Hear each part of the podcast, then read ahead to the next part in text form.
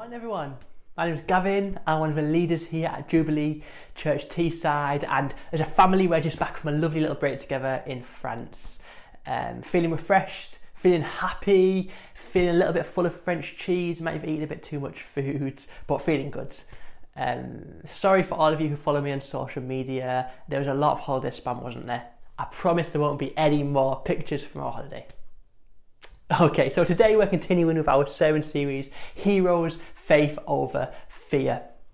This has been a great series so far, thinking about real biblical heroes and how we can be inspired by their stories.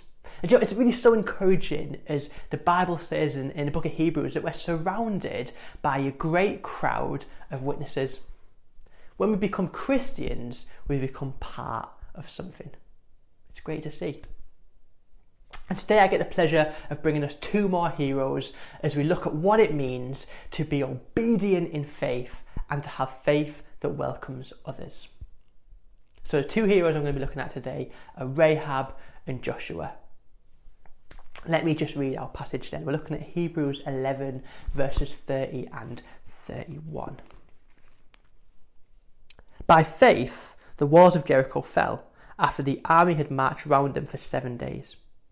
By faith, the prostitute Rahab, because she welcomed the spies, was not killed with those who were disobedient.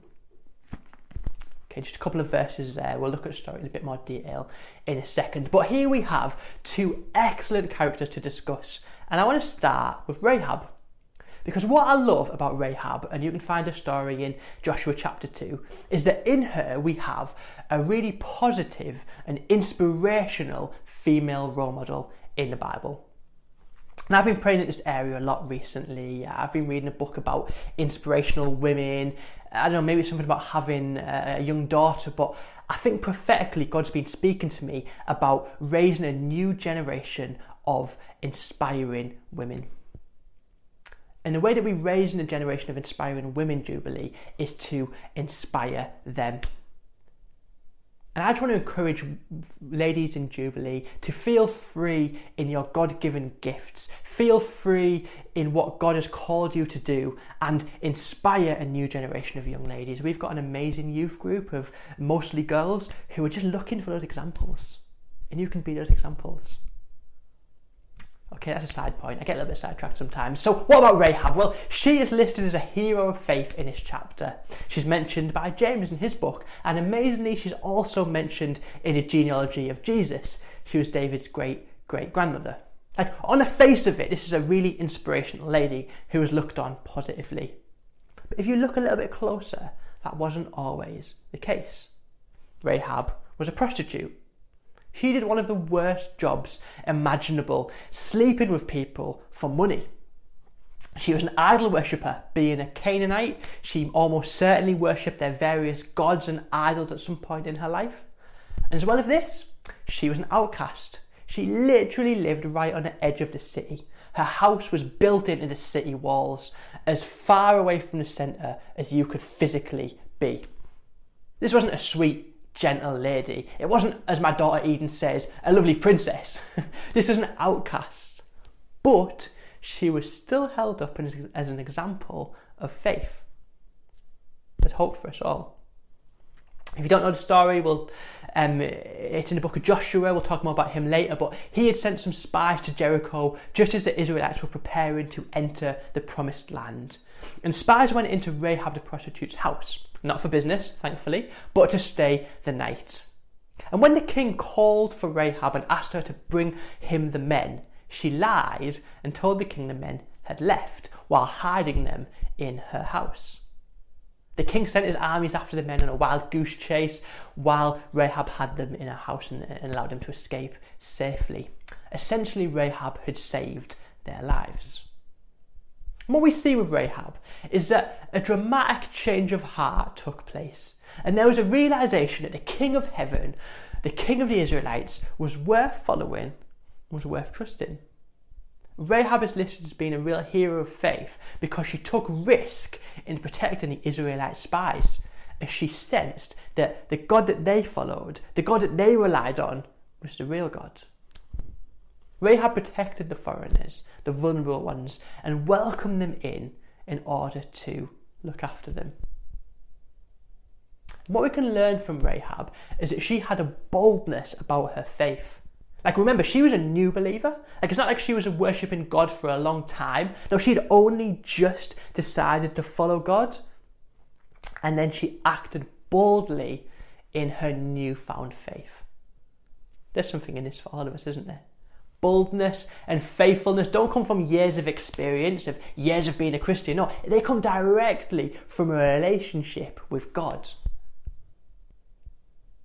Do you know, I think about my own walk, my own journey with God, and I was probably my uh, most bold and my most open right at the start of my walk with God when I was in college and I decided to set up a Christian union and preach to people in the library, in the common room, and you know, tell as many people as I could about Jesus. Why? Because I was so passionate about this newfound faith.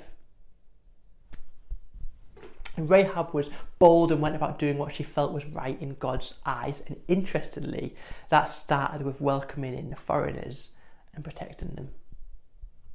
One of the things that we mention so often in Jubilee and something that's part of our DNA, our kind of very fabric as a church, is that we welcome people from different nations and different backgrounds. It's what we do. It's one of our values. We welcome. And we can take example from Rahab in that. Real faith leads to welcoming those who God sees as having vital importance, even if to the world they seem worthless. In her boldness, in her desire to follow God's plan, she was led to welcoming in a foreigner and protecting them. And this is an amazing picture to think about. As a church, I believe that's what we're called to do to speak something to the rest of the world about what it means to live differently. And doing this by welcoming those who are on the outskirts, whether it's people from different cultures and nations, or even just those on the very edge of our own society. Like Rahab, we are called to have faith that welcomes others. The second of the heroes I want to discuss with you this morning is Joshua. Although he's not specifically named in the passage in Hebrews, it does talk about the fall of Jericho, which is the battle which Joshua led the Israelite people in. It's part of the same story as Rahab. You can find it all in the book of Joshua. Um, this part of the story is found in Joshua 5 and 6. Who was Joshua though? Well, he's, pretty, he's a, a, pretty amazing guy, a fascinating individual who was responsible for leading the Israelite people into the promised land. He was the person who took on the work which Moses had started. He was to lead the people and lead them well out of the wilderness and into the promised land. No insignificant task. The story of the walls of Jericho is one of the most famous and bizarre in the whole Bible. I'd love to read it to you in a second, but just for a bit of context, um, the Israelites are faced with this huge enemy city the city that Rahab lived in, surrounded by its massive, seemingly impenetrable walls. It was an unbreakable city. But before approaching this city, Joshua is confronted by an angel, the commander of the Lord's army. And, and you can see that exchange in Joshua 5. But let's just read a little bit from Joshua 6 as God gives some really extremely specific instructions to Joshua. You can find it in Joshua 6, starting from verse 1. Now, the gates of Jericho were securely barred because of the Israelites. No one went in and no one came out. Then the Lord said to Joshua, See, I have delivered Jericho into your hands, along with its king and its fighting men. March round the city once with all the armed men. Do this for six days. Make seven priests carry trumpets of ram's horn in front of the ark. And on the seventh day, march round the city seven times with the priest blowing the trumpets. When you hear them, sound a long blast on the trumpets. Make the whole army give out a loud shout. Then the wall of the city will collapse and the army will go up, everyone straight in. I mean, an amazing set of instructions, which is part of an amazing story, really. Uh, but just imagine yourself in the scene for a second, okay? Put yourself in Joshua's shoes, all right? You're facing an incredible task and looking for some inspiration from God. You know, maybe he would give you some encouragement or supply you with a bigger army or some new weapons. Do you know what I mean? Like, or promise to give your soldiers super strength so they could rip the wall down. Like, like give me something, God, is what you're thinking, isn't it, if you Joshua? But what does he get? A bizarre set of instructions which involve walking around the city playing musical instruments. Like, instead of using any human force to get the wall down, he is simply to trust in God and do exactly what God says, however strange that is. But why does God do that? But I'd like to think that God was making it totally, totally clear that this battle depended wholeheartedly, 100% on Him and nothing else. In order to overcome this city, the Israelite people would have to trust wholeheartedly in God and not in their own strength. There couldn't be an argument about this being about them. It was about God. God was simply calling them to obedience and nothing else.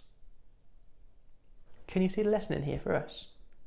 Radical faith, fear overcoming faith, the type of faith that we need as a church, starts from a place of leaving ourselves to one side, refusing to rely on our own strength, and trusting wholeheartedly in God. The destruction of Jericho was a show of God's power. And you know, if you take Jericho as being one of the world's superpowers, a real hub of evil in God's eyes, it relied fully on a work of God to overcome it.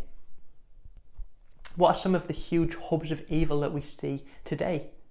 Poverty, racism, injustice, human trafficking. All of these, just like Jericho, require God to move in miraculous ways if we're to see breakthrough. He calls us to be open and ready to be used in His purposes, yes, but we need to see a breakthrough from God if we're to see change in these areas. Has to be about Him.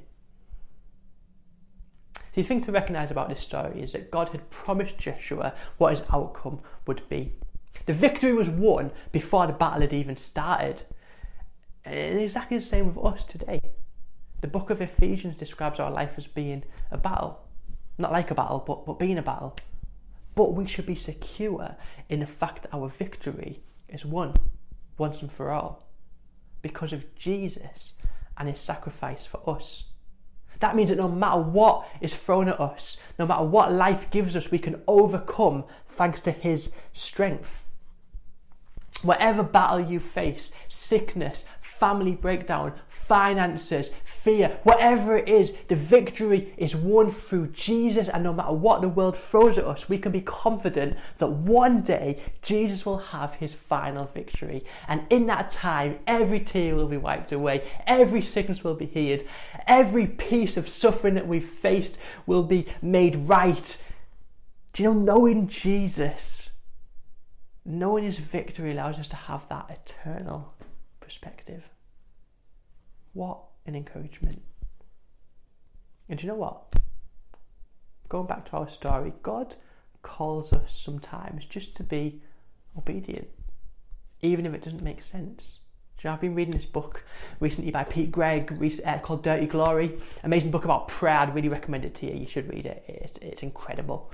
But he tells a pretty remarkable story about this very thing. And let me just share it with you. Uh, in America, in 2008, a place called Arizona, the Super Bowl was due to be played at the University of Phoenix Stadium.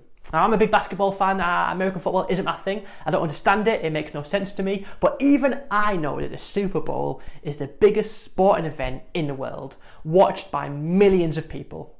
Pretty much the eyes of the whole world are on it every year. So Pete Greig says in his story that a Christian lady in Arizona had a dream about the Super Bowl stadium in Phoenix being filled with blood. Like a really horrible, scary dream. And she felt that God had told her to go to the car park of the stadium and pray for protection for the people. This happened just a few days before the event. This lady called Deb Welch gathered as many of her Christian prayer friends as she could, and they went to the stadium and prayed. They stood in an empty car park and they felt nothing, they saw nothing, and just went home after praying without any sense of victory or anything. And a few days later, the Super Bowl happened, and the eyes of the world were watching. The event passed completely fine without even a hint of disaster. I mean, you can imagine Deb feeling just a little bit daft, can't you? Did I really hear from God on this one? Did God really give me this dream? Have I worried all my prayer friends and wasted an afternoon praying in an empty car park? Like, come on, God. Well, this is where it gets interesting. Shortly after the game had finished, the news started to trickle out and filter out that behind the scenes of the Super Bowl, a huge massacre had been averted. A disturbed 35 year old guy named Kurt William Havelock, who was furious about the council's decision not to allow him to open a Halloween themed bar in the town, had threatened to um, to take revenge on the people of Arizona. He'd sent a series of threats to different American news outlets, vowing for swift and bloody revenge. And on the day of the game, he loaded his car with an AR 15 assault rifle and 200 rounds of ammunition and parked in the very car park that the lady and her friends had been praying in just a few days before. And this is where it gets amazing. As this guy parked his car he had what would later be described in court as a change of heart after feeling a sense of numbness when sitting in his car in the car park. He broke down in tears, phoned his dad, and handed himself in to police. A dangerous and awful massacre was avoided without a single shot being fired. Something which would have been witnessed by billions of people across the globe, it would have been front page news across the world, was avoided because someone had acted with obedience and done exactly what God had told him to do, despite it making no sense at all. Now, you could call this a coincidence. I know. I don't believe in those. I believe in miracles. I think God did something in that situation. What's my point? My point is this as God's people, as God's sheep, we should learn to hear his voice. And when we hear his voice, we need to act on that with obedience, as strange sometimes as the requests may seem. Now, don't hear what I'm not saying. That doesn't mean that we remove our brains and do crazy things because we feel like God's told us to do them. No, we need to use wisdom. We need to pray. We need to weigh things up. We need to seek counsel from Christian friends. But the bottom line is that, like Joshua, we need to trust and rely on God, His plans, and let Him do the rest. We don't need to understand the whole situation. We just need to do our bit and trust God with what He's called us to do. Joshua is labelled as a hero of faith because he trusted God and didn't try to do things in his own human strength. I mean, what a lesson! What a lesson. Jubilee, I'm nearly done, but I just want to ask you what is God calling you to? What's your mission field? What unexpected thing has God placed on your heart? As we end this morning, I just want to encourage us to have a real sense of boldness and a real sense of faith, a real sense of obedience, because we're going into a new season as a church. We're going into unprecedented times. My question is will you join us on this faithful mission with a new sense of expectancy about what God's going to do? Will you, like Rahab, have that welcoming, bold faith? And will you have the obedience of Joshua? Father, thank you so much for this amazing set of stories we've heard today about how you intervened, God, about how you had your own plans, Lord.